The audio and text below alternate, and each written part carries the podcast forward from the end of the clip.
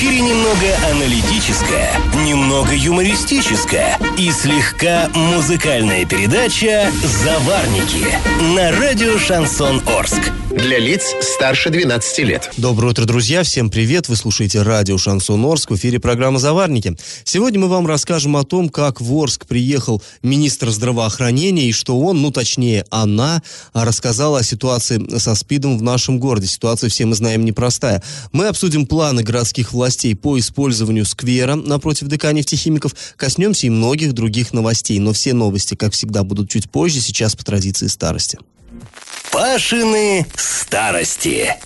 Я продолжаю рассказ о том, как в 30-х годах прошлого века оплачивался труд местных чиновников. Ну, помните, вчера я вам рассказывал, как в 33-м, 1933-м их подкармливали овощами, давали там тому 100 килограмм картошки, этому 20 килограмм свекла и так далее. Ну, а вот теперь расскажу, как спустя 5 лет, в 1938-м, им поднимали зарплаты. Это такая, знаете, история, э, в общем-то, детективная. Ну, вообще, к тому времени, уже к 36-му году, э, вот эта карточная карточная система распределения продуктов, она была отменена. То есть вот то, что я вам вчера говорил, да, были вот эти заборные книжки, там по группам, э, по категориям населения, да, получали продукты люди. Все, уже этого не было. И, э, ну, кстати говоря, вот отменили в 36-м, да, а потом-то пришлось обратно вводить, ну, во время войны. Но кто же знал? Понятно, что никто преду, предугадать этого не мог.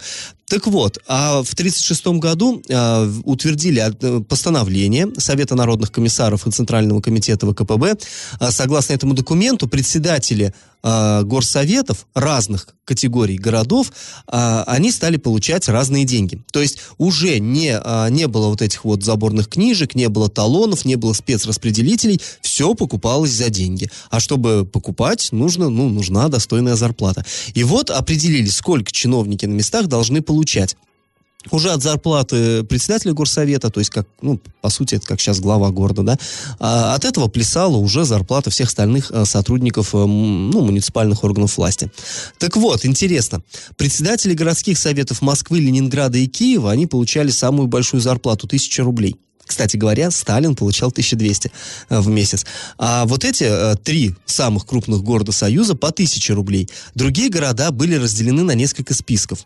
В первые вошли 24 гиганта. Э, это либо столицы республик, либо такие города, где была сконцентрирована, ну, сверхважная промышленность. Города, например, Баку, ну, мы знаем, да, там нефть, Горький, это сейчас Нижний Новгород, ну там что там, главный автомобильный завод страны строился. Э, Куйбышев, это сейчас Самара. Сталина, это Донецк нынешний. Челябинск, Танкоград будущий, ну и так далее, так далее, и так далее. Вот там главный чиновник получал зарплату 800 рублей. В список номер два вошли 39 городов уже, ну, не таких важных, но все-таки важных. Это Иркутск, Пятигорск, Эривань, Ереван так назывался тогда, Таганрог, и вот Оренбург наш. Там уже получали по 750 рублей зарплату э, главы городов. Туда же, кстати, отнесли почему-то Бузулук и Бугуруслан, в которых э, в сущности-то ничего такого вроде серьезного не было. Но тогда там как раз нашли нефть. И, кстати говоря, тогда поговаривали, не то что поговаривали, а, а такой проект обсуждался, я его видел, что перенести столицу области из Оренбурга в Бузулук. Оно как бы вроде и к центру России поближе, и вот нефть опять же. Что.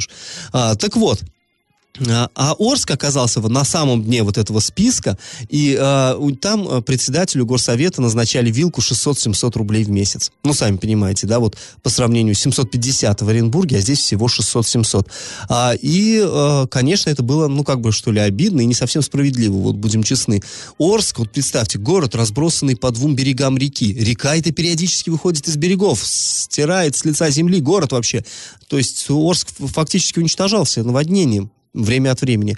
Тут строились громадные предприятия. Ну, и он как бы получал так же, как любой самый крошечный пыльный городочек, где-то э, затерявшийся в Советском Союзе. И вот оренбургские чиновники, они поддержали Орских в этом и э, издали такой указ.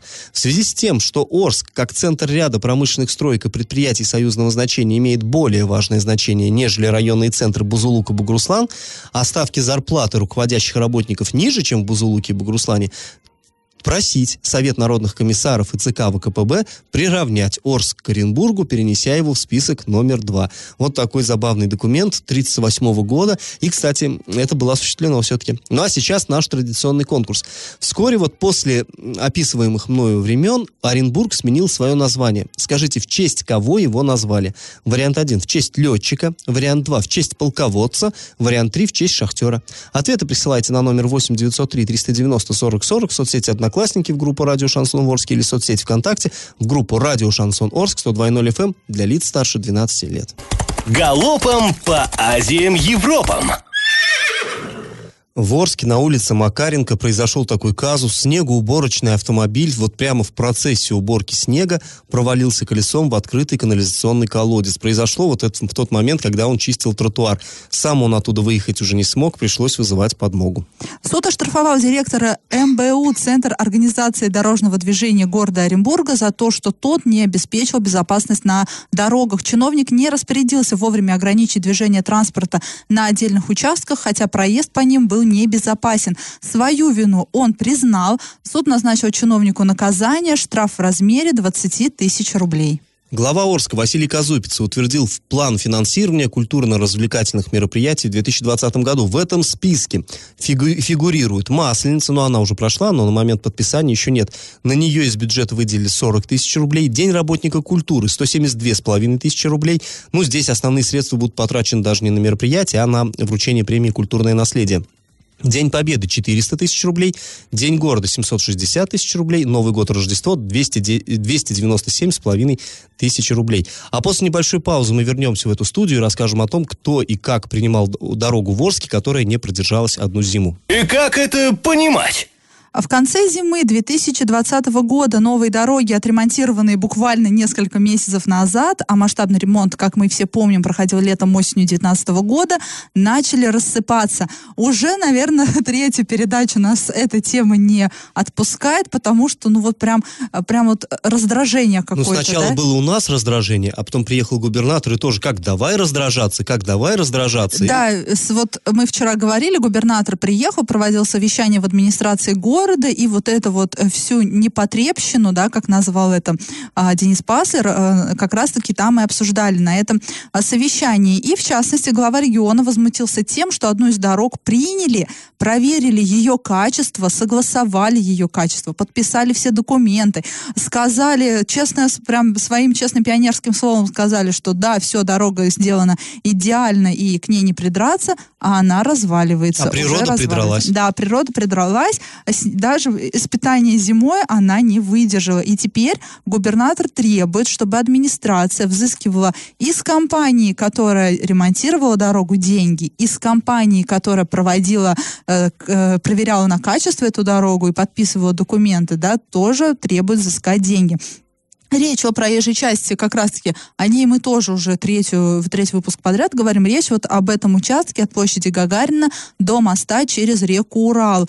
Работы на ней выполняла ОАО «Автотранссервис Строй». Кстати, компания не э, отказывается проводить гарантийный ремонт. Скажем так, все э, свои э, недочеты она приняла, сказала, да, все действительно так. Согласился подрядчик срезать фрезой асфальт и укладывать это все заново. То есть тут вроде бы пока все нормально, а вроде даже не, ну, не против, да, подрядчик все переделывать и не, стар, и не спорить даже с тем, что не по технологии укладывал э, вот эти вот работы. Потом Денис Патлер спросил, ну а кто, кто же принимал эти работы? Дайте мне посмотреть в лицо, в глаза тому человеку, кто сказал, что эта дорога качественная. Выяснилось, что приемку дорог осуществляла сторонняя организация Орск Строй Ремзаказчик, которая для этого и наняла администрация. Об этом заявил глава города. И Денис Паслер так возмущенно сказал, то есть мы наняли частную компанию, которая осуществляла надзор, и они все проверили и подписали, то есть они что-то у кого-то подписали, а сейчас мучимся мы, но проверьте, что они там пона, пона, понаподписывали, да, указания э, глава региона. И кроме того, эм, Администрация говорит, что для приемки дороги в администрацию был представлен полный пакет документов.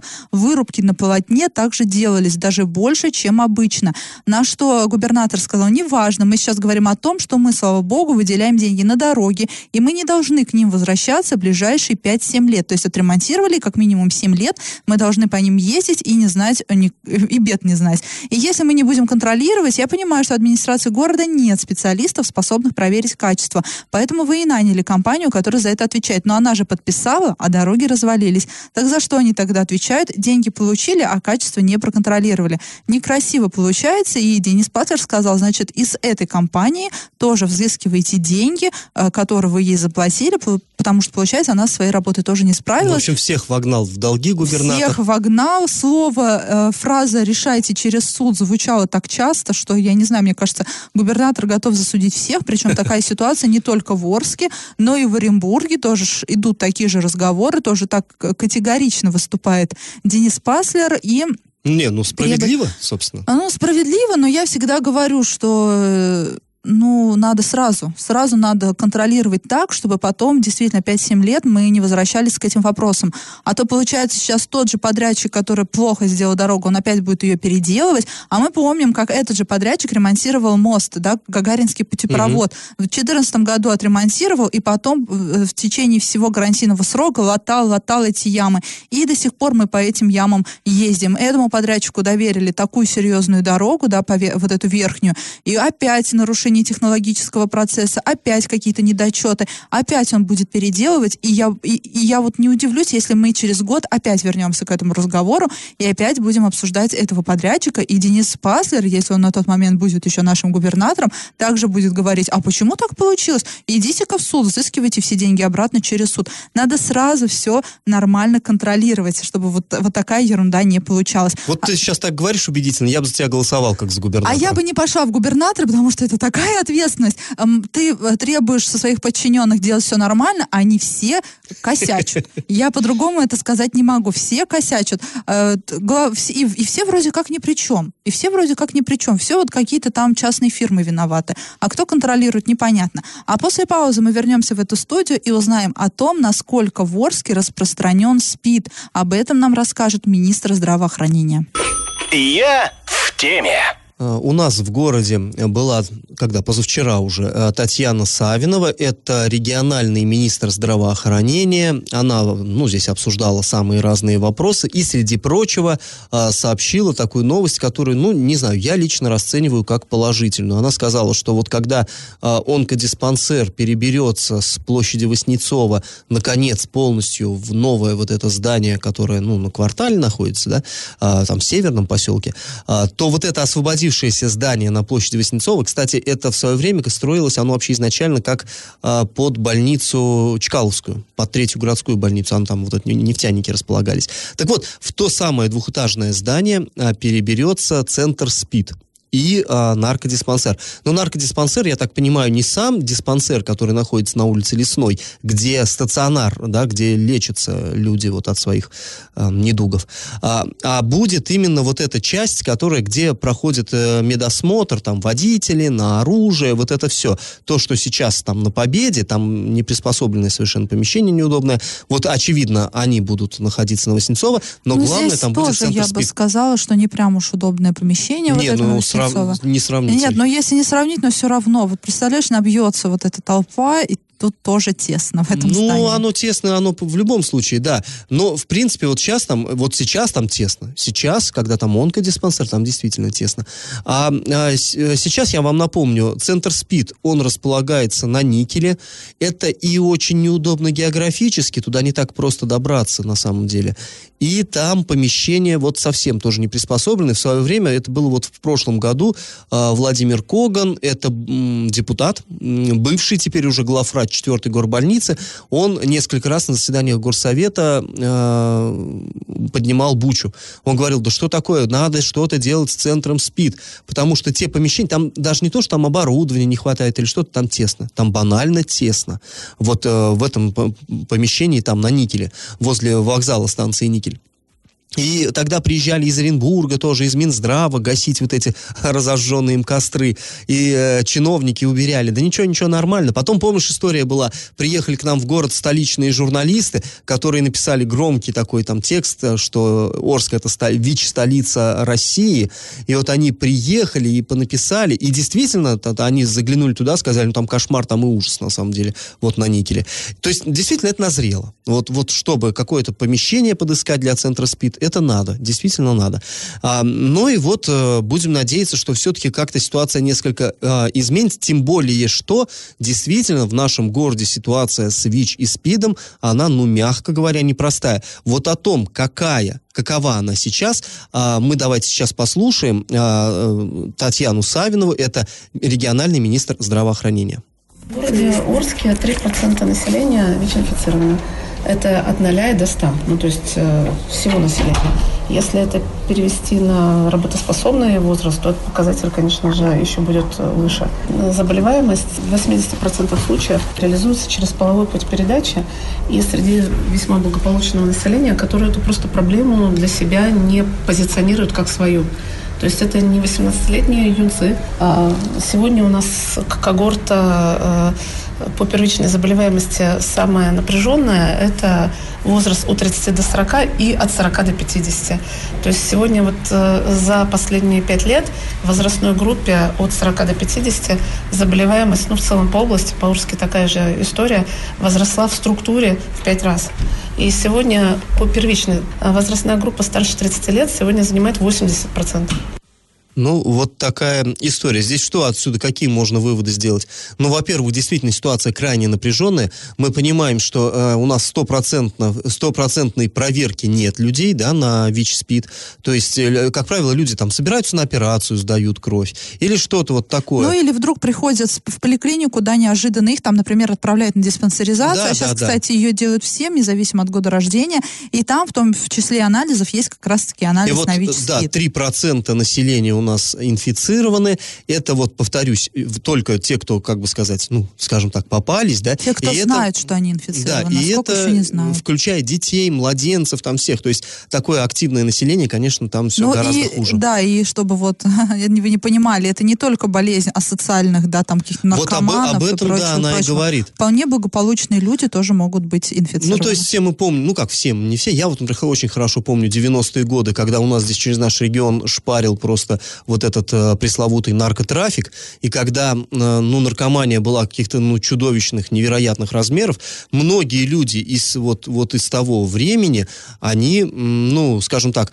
которые когда-то кололись вот там грязной иглой, да, а потом они все социализировались, они стали вроде бы нормальные, они работают, они завели семьи, и вот эти люди, они оказываются иногда неожиданно для себя носителями, ну и мы понимаем, что они могут заражать и других. И вот это, именно об этом говорит нам министр, что нужно здесь иметь в виду, что это давно уже не стало болезнью именно вот каких-то там асоциальных личностей, ничего подобного. Сейчас человек, который вроде бы ведет нормальный ну, такой образ жизни, то есть это не, там, не, не бездомный, не наркоман, и вдруг вот он у себя обнаруживает такой диагноз, и это надо иметь в виду, и это знать, и свою жизнь строить в соответствии с этим. Ну, сами все понимаете, взрослые люди. Ну и вот отсюда, да, идет, что с детьми нужно э, половое воспитание в школах, и, и с детьми тоже надо беседовать. Ну, тут, я не знаю, тут спорно, ну да ладно, А, речь не об этом, в школах, не в школах, но, ну, по крайней дома. мере, Ну, где-то хотя бы, откуда-то они должны узнать, что там незащищенный секс может привести, да, к э,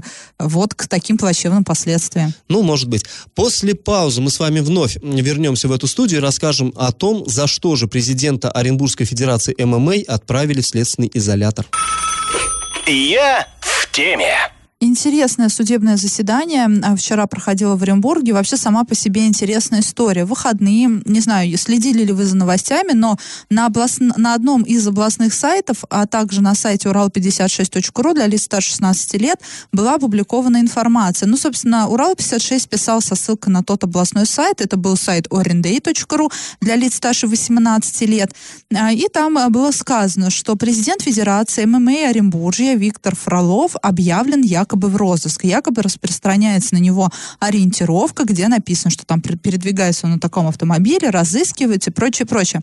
Каких-либо подробностей не было сказано в этом материале. Было написано, что, возможно, заинтересованность правоохранителей связана с преступлениями, связанными с врезками в нефтепровод. Сейчас, Эль, сразу, я думаю, надо нашим э, слушателям объяснить, да, что, что такое ММА, не все в курсе. А, есть а, смешанные единоборства, да, вот в которых выступает, там, я не знаю, Нурмагомедов, Емельяненко и прочее. Это смешанные бои, где и ударная, и борцовская техника, и все такое прочее. Так вот, в Оренбургской области тоже есть вот этот вот вид спорта неплохо представлен, неплохая создана школа, и считается, что наши бойцы, они одни из лучших э, в России, в принципе. Ну и вообще о вот о Викторе Фролове я ну, ни, ни, ни разу не слышала, вот именно в, в части его профессиональной деятельности, каких-то нареканий, наоборот, даже. Э, спортивной да, деятельности. Спорт, да, его спортивной деятельности, наоборот, такой э, очень хороший спортивный деятель. Да, то есть он, он довольно серьезным авторитетом обладает именно в спортивных кругах Оренбургской области, а о том, что у него какие-то интересы, есть какой-то бизнес, э, какие-то нефтяные интересы, вот я, например, тоже не знал. Ну, но потом э, сайт УРНД новость свою отключил, и вот такое недопонимание повисло в воздухе, потому что, ну, а почему отключила, почему выводил, что там такого интересного. И вот накануне прошло судебное заседание, на котором э, избиралась мера пресечения президенту Федерации ММА Оренбуржья Виктору Фролову и еще одному фигуранту, там якобы, э, оказывается, уже есть уголовное, целое уголовное дело, еще одному фигуранту Александру Чайникову. Так вот, например, вот Александр Чайников, его отправили в СИЗО до 28 апреля и обвиняют его по статье 158. Это кража из нефтепровода в крупном размере. А, там части Б и В, э, часть 3 158 статьи. Его отправили в СИЗО до 28 апреля. А, вот это вот э, заседание по избранию меры пресечения Александру Чайникову было открытым. Журналисты там присутствовали. И следующим на очереди был Виктор Фролов. И когда избиралась мера пресечения ему, заседание вдруг стало закрытым. Восемь представителей СМИ вынуждены были выйти из зала заседания, ожидать в коридоре, а, и поэтому мы не знаем, что там, э, как аргументировал, э, аргументировала свою точку зрения сторона обвинения, что говорил адвокат, мы не знаем. Потому что судья почему-то принял такое решение. Почему ходатайство? Удалить прессу. Да, почему, почему ходатайство, тоже непонятно. Но почитала я там журналистов, да, на Фейсбуке они пишут, что, но это вот так вот наше следствие работает, видимо, и как адвокат потом сказал, никаких э, серьезных доказательств вины Виктора Фролова нет, и чтобы вот не муссировалась эта тема и не обсуждалась работа работа правоохранительных органов. Сторона обвинения, по всей видимости, э, попросила удалить прессу из зала суда. Так вот, а, Виктора Фролова также отправили в СИЗО, возможно, также до 28 апреля, и также э, он является якобы подозреваемым а, в совершении преступления вот по этой статье 158. И также э, вот кто-то вчера писал, что ему даже обвинение не предъявлено, а, или, может быть, предъявлено, но мы не знаем, вот потому что никто не разглашает информацию. Почему, кто боится, какая в этом тайна есть, я, как журналист, тоже не понимаю. Если уж про одного рассказали, то и про второго расскажите. Ну, как-то вот глупо, конечно, все Мутная выглядит. история. Да, и адвокат потом сказал, что э, сторона обвинения не представила никаких доказательств вины Виктора Фролова, ну и вот так. А после паузы мы вновь вернемся в эту студию и поговорим о том, как же все-таки городские власти намерены использовать земельный участок напротив ДК нефтехимиков. Получите, распишитесь. Ну, у нас тут прям такая детективная, знаете, детективно-градостроительная история разворачивается на наших глазах. А, появилась информация не так давно, что а, напротив ДК нефтехимиков будет строиться остановочный павильон. Ну и вроде бы как, да, ну а почему бы и нет? Оно дело-то неплохое, да, вот остановочный павильон с каким-то, очевидно, там магазинчиком, что ли, да, что-то такое будет. Но а, дело в том, что это эм, такой особый участок нашего города, и вот напротив ДК нефтехимиков там стоят дома, вот эти сталинки, эм, напротив, прям вот ровно напротив ДК, там такой скверик, вот я имею в виду по стороне Четной проспекта Ленина, вот, и туда, там должны были вроде как, судя по кадастровой карте, начать строить э, остановочный павильон вместе с э, торговым павильоном, то есть, ну, как это у нас часто бывает, объединено. И там э, тоже не так давно мы вам рассказывали о том, что там э, есть такая балюстрада, как бы заборчик, очень симпатичный, тоже Сталин сталинских еще времен, он оригинальный очень. Он разваливался, его вот недавно отремонтировали, и тут вот новости, здрасте, будут строить этот павильон, заборчик этот будет ликвидирован, стало быть, да, и а, вот этот скверик, ну, я бы не сказал, что там как-то прям уж очень там гуляли люди, но выглядит симпатично. И вот все это, все это будет как бы, ну, скажем так, испорчено или не испорчено. Я не знаю, может, кому-то кажется, что это, наоборот, только лучше от этого станет. Но вот на мой вкус, я в этом плане э, консерватор, мне кажется, вот если есть такой единый архитектурный ансамбль, если мы посмотрим, вот этот э, ДК нефтехимиков, дворец, действительно, сталинский дворец сталинских времен, э, по бокам от него э, очень такие симпатичные тоже вот эти э, здания, да, тоже той эпохи. Правда, понавтыкали Да уже туда люди магазинов. испугались, да, что за здание, там было сквер, скверики были, сквер Дзержинского. Я имею в виду жилые дома, которые А, при- ну жилые, прилегают. да, мы не про вот эти кругляши, А не вот эти кругляши, да, они, они уже, центры, это уже такое вот э, уродство, вкрапление, как бы совершенно Ты знаешь, стилистически не даже кругляши-то, может быть, и гармонично смотрелись, если бы дальше не, прис- не, при- не пристраивали вот эти вот уродливые магазины. торговые А ты, центры. а ты знаешь, что это за торговый центр? Как вы строили, не помнишь? А я Детское помню. кафе детское интернет-кафе должно было быть. У нас как детское кафе начинают строить, все равно вылезает какой-нибудь либо кабак, либо магазин. Но в данном случае Поэтому, магазин. конечно, мы скептически относимся, потому что нам сейчас скажут одно, да, что там построят вместо этой балюстрады, а там потом вот такое уродство появится и у если- если бы- Нашей администрации в этом плане нельзя доверять. Если конечно. бы вместо вот этого вот э, построили, как вернее, остановочный павильон в том же стиле, вот в том же стиле 50-х годов, может, это было бы классно. Но очень серьезные у нас были сомнения, что это так будет. Поэтому мы написали запрос в администрацию, действительно ли там будет остановочный павильон и какой, можно ли посмотреть. На это нам ответили, не-не-не, ничего там не будет. В пресс-службе администрации совершенно четко, однозначно заявила, никаких остановочных павильонов не будет, балюстрада останется, останется и скверик, а, но почему-то, вот мы опять посмотрели на кадастровой карте, ну, там павильон. Ну, либо администрация вдруг передумала, да, после вот, Вот этой возможно, волны. Я возможно. вот тоже, да, на, 100 прак- на 99% уверена, что так и есть, что они хотели, но передумали.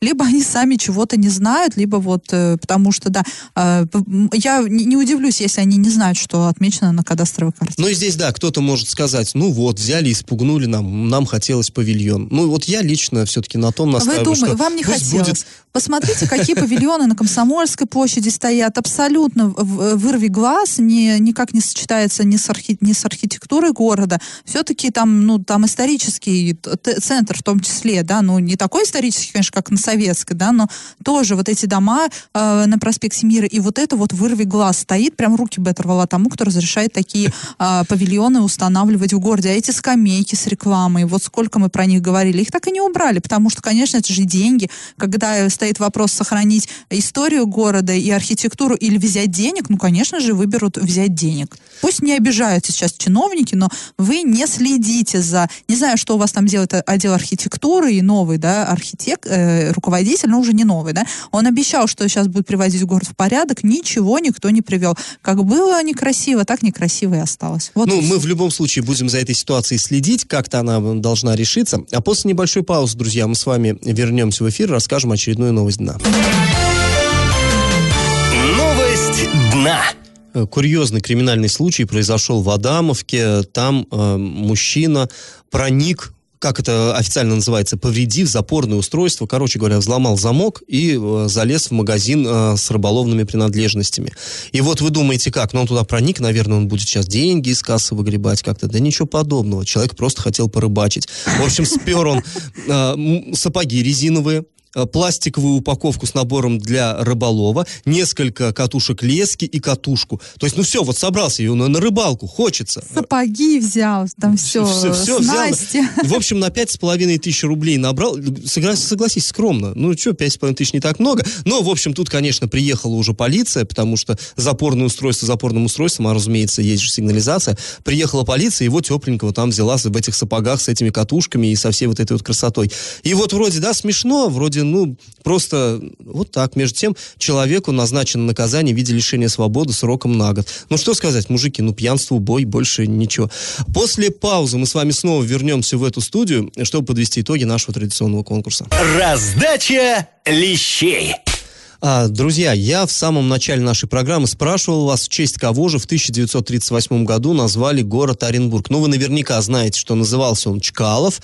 А, область у нас была Чкаловская. Так вот, Валерий Павлович Чкалов, он был летчиком, был героем Советского Союза, совершил, между прочим, первый в мире беспосадочный перелет из Москвы э, в Ванкувер, это в США, причем летел через Северный полюс. Вот представьте себе, 63 часа, 63 часа, какая техника тогда была, какие самолеты.